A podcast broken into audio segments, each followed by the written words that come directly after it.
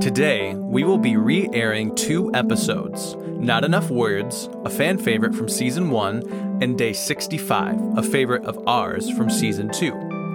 Next week, we will air the season 2 finale of Tiny Tales with a wonderful story by Joel Feigenbaum.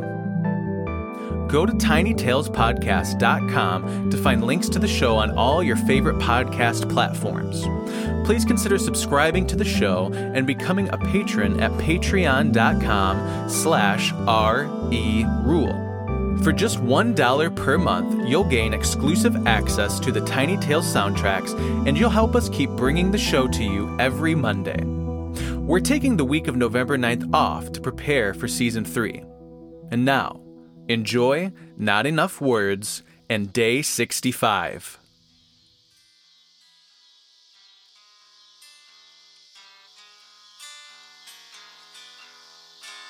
We don't have enough words. She sighed, flipping through the stack of mangled magazines in front of her. She had spent hours poring over that wrinkled piece of paper, scissors in one hand and Elmer's glue stick in the other. Good God, woman, it's a ransom note, not a novel, I griped, fanning myself against the stifling Louisiana heat. The AC had conked out hours ago, and our only relief was a small metal fan creaking in the motel room window. That's no reason not to be polite. She flapped the note wildly to dry the glue. Now listen. to whom it may concern, sir, madam, or otherwise. This note is to inform you of the capture and current detention of the Honorable Alfred P. Dunlop, Jr. It has come to our attention that your family has been met with considerable good fortune and wealth over the past few years, and we wish to impose upon you a trade of a portion of said affluence in exchange for the life of your son, brother, or otherwise. I wanted to make sure I covered all possible readers. She interjected. If our demands are not met in full within a reasonable amount of time, we cannot guarantee the following will not be inflicted upon the detained personage, intentionally or otherwise grievous bodily injury, psychological damage, emotional trauma, and or death. Now, Good Lord, woman, I began, but she held up her finger to cut me off. There's more. On the following page, please find a complete list of all demands, along with instructions for delivery and retrieval of the aforementioned detainee. We kindly ask that you refrain from involving any and all forms of law enforcement, or we will be forced to consider the previously listed repercussions. Thank you for your consideration of our demands, and we look forward to a speedy and smooth transaction. Sincerely, Oh, no, tell me you didn't. I'm not dumb. I sighed, pinching the bridge of my nose to ward off the impending headache. Sincerely, the kidnappers.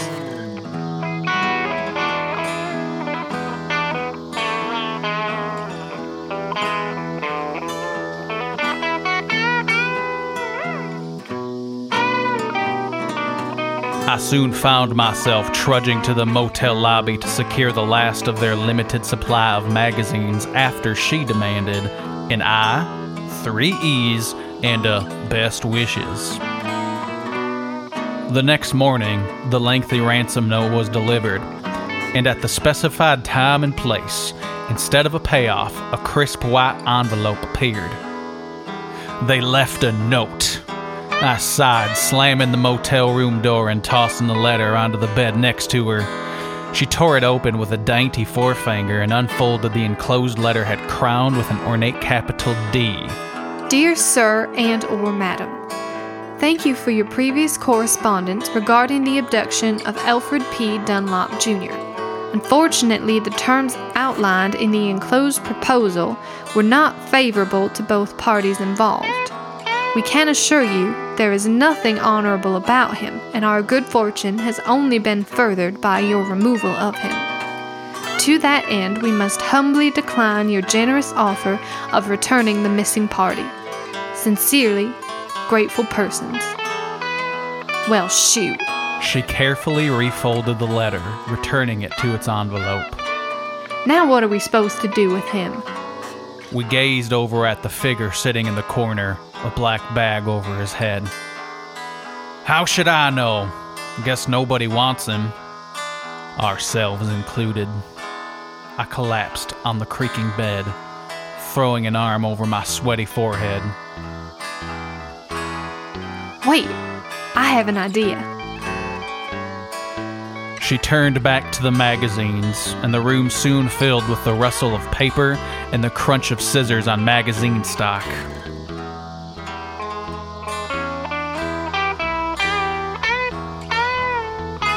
Several hours later, she loudly cleared her throat, waking me from a heat inflicted nap, and read the following Dear grateful persons, upon receiving your courteous response, we have decided we will return Alfred P. Dunlop Jr. to you, whole and unharmed, unless our previous demands are indeed met. We must apologize for the fickleness of this whole affair, but these are desperate times, as I'm sure you are aware. In return for your generosity, we will ensure his permanent placement in a suitable location approved by both involved parties. The bottom of a river, perhaps. As always, we look forward to your prompt reply. Sincerely, the kidnappers. P.S.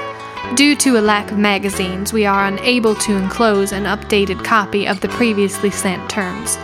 The time and place shall remain the same, the date of delivery moving to the Thursday of this week. Thank you for your understanding, and we apologize for any inconvenience this has caused. The note was promptly delivered, and on Thursday, another crisp white envelope appeared along with a large black duffel.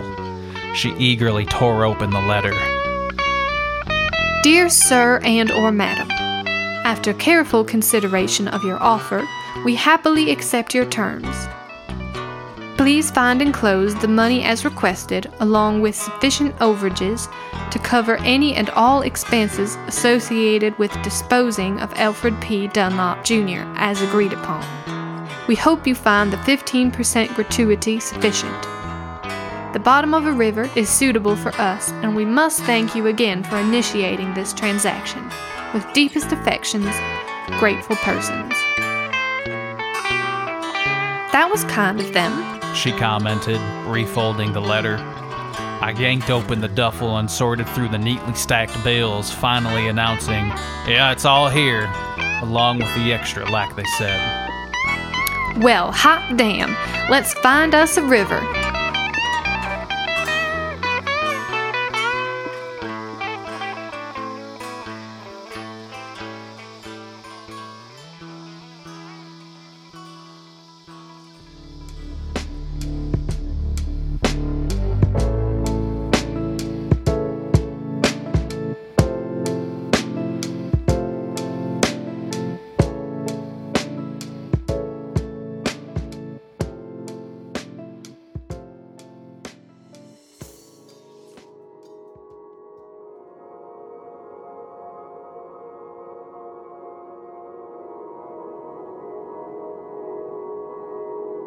Day 65.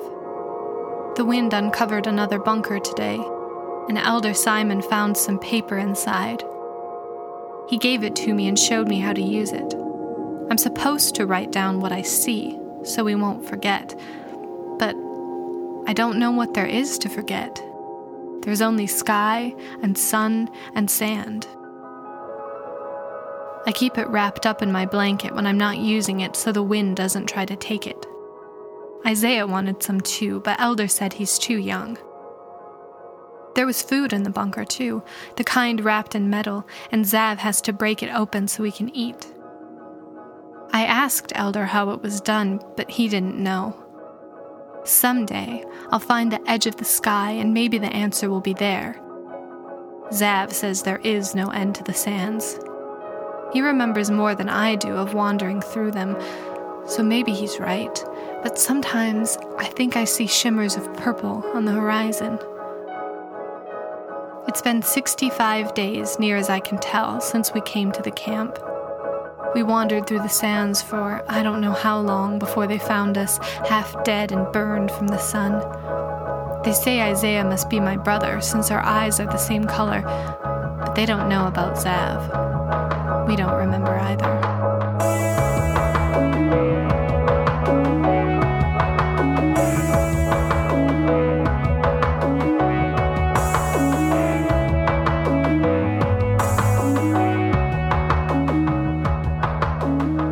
67. They gave the new bunker to Zav, Isaiah, and I so we don't have to sleep out on the sands. They put sand over it to block it from the sun, and it stays a little cooler inside. Every day, Zav has to push the drifts away from the door so we don't get buried inside.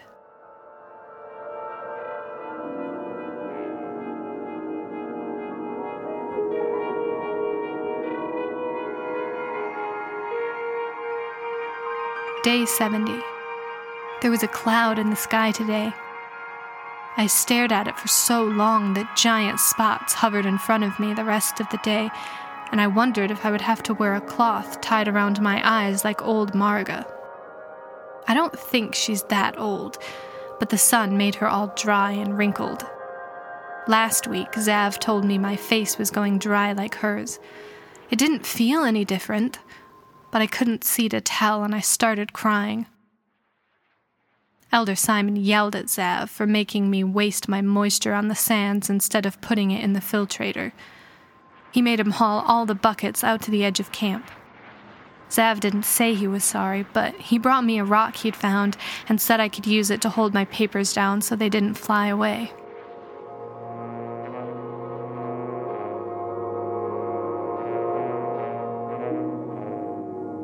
Day 74. The filtrator broke down today. Elder Simon is teaching Zav how to repair it. He's the youngest man in the camp next to Isaiah, but Isaiah is just a kid.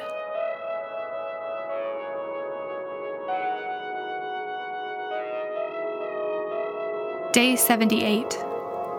Vida walked into the sands today and didn't come back. Elder said it was selfish, taking her moisture with her. I can't blame her.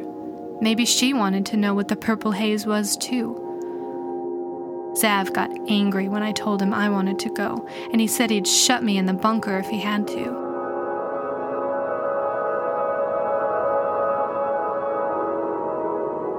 Day 79. They found her. They wouldn't tell us what they did after they brought her body back to camp, but that night Zav told me they emptied her moisture into the filtrator. I'm glad. It was a good thing to die for, keeping us alive. It'll be easier with fewer of us needing water. They took her back out into the sands and burned her body. I hadn't seen fire before. I watched the flames flickering late into the night until they died away. We can't bury our dead. The wind refuses to let them rest. Isaiah found a skull half buried in the sand once, and it scared him so badly he wouldn't leave my side the rest of the week. Zav finally hauled him, kicking and screaming, back to the bones to show him it was nothing to be afraid of.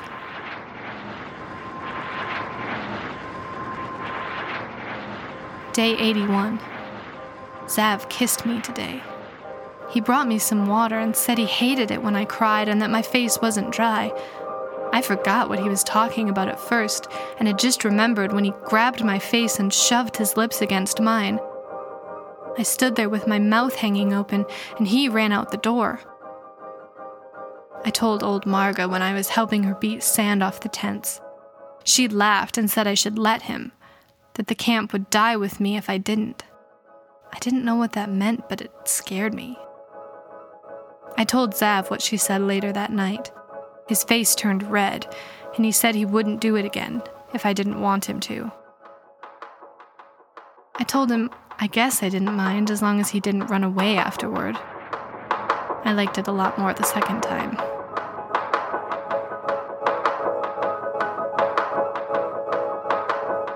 Day 84.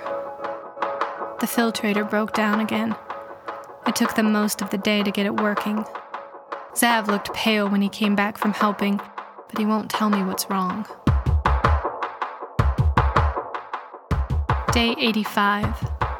Zav woke me in the middle of the night last night and said we were leaving. He won't tell me why, just that I had to be quiet. We took Isaiah and started walking.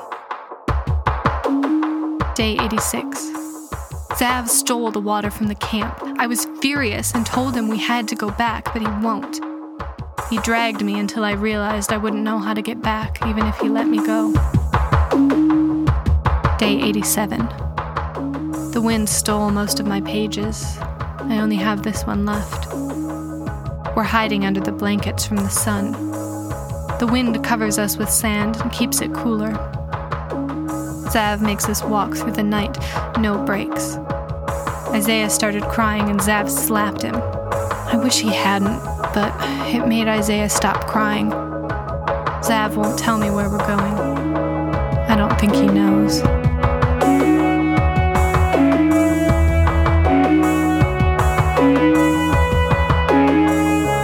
Day 90. Isaiah won't wake up. Zav keeps carrying him anyway. Day 92. We left Isaiah in the sands. I wrapped him up in my shawl. Zav yelled at me, saying I would need it against the sun, but I won't leave him to become the bones that scared him. Day 93. The purple haze is back on the horizon. I saw Zev cry today. He was looking down at a little green spiral in the sand and fell to his knees, sobbing. I don't know what it was. He took my hand and made me walk until the sun started to creep over the horizon. Day 95. Water. There's so much water. It stretches out like the sands that lay behind us, but it's all salty. Zav curled up in the sand for a long time after we tasted it. He won't speak. He doesn't have to. Our water is gone. Tomorrow we'll try to follow the coast, but for now, I'll give this page to the wind, then sit with Zav and watch the sun come up. It'll be time to sleep soon.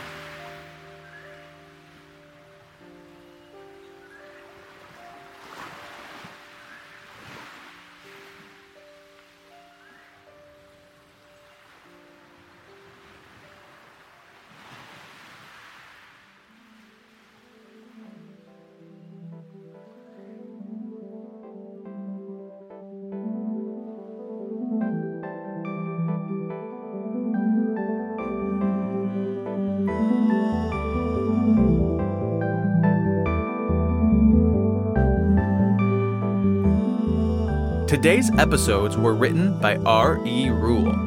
Narration by R.E. Rule and Hot Daniel. Music and production by Frank Naraut. Thanks for listening.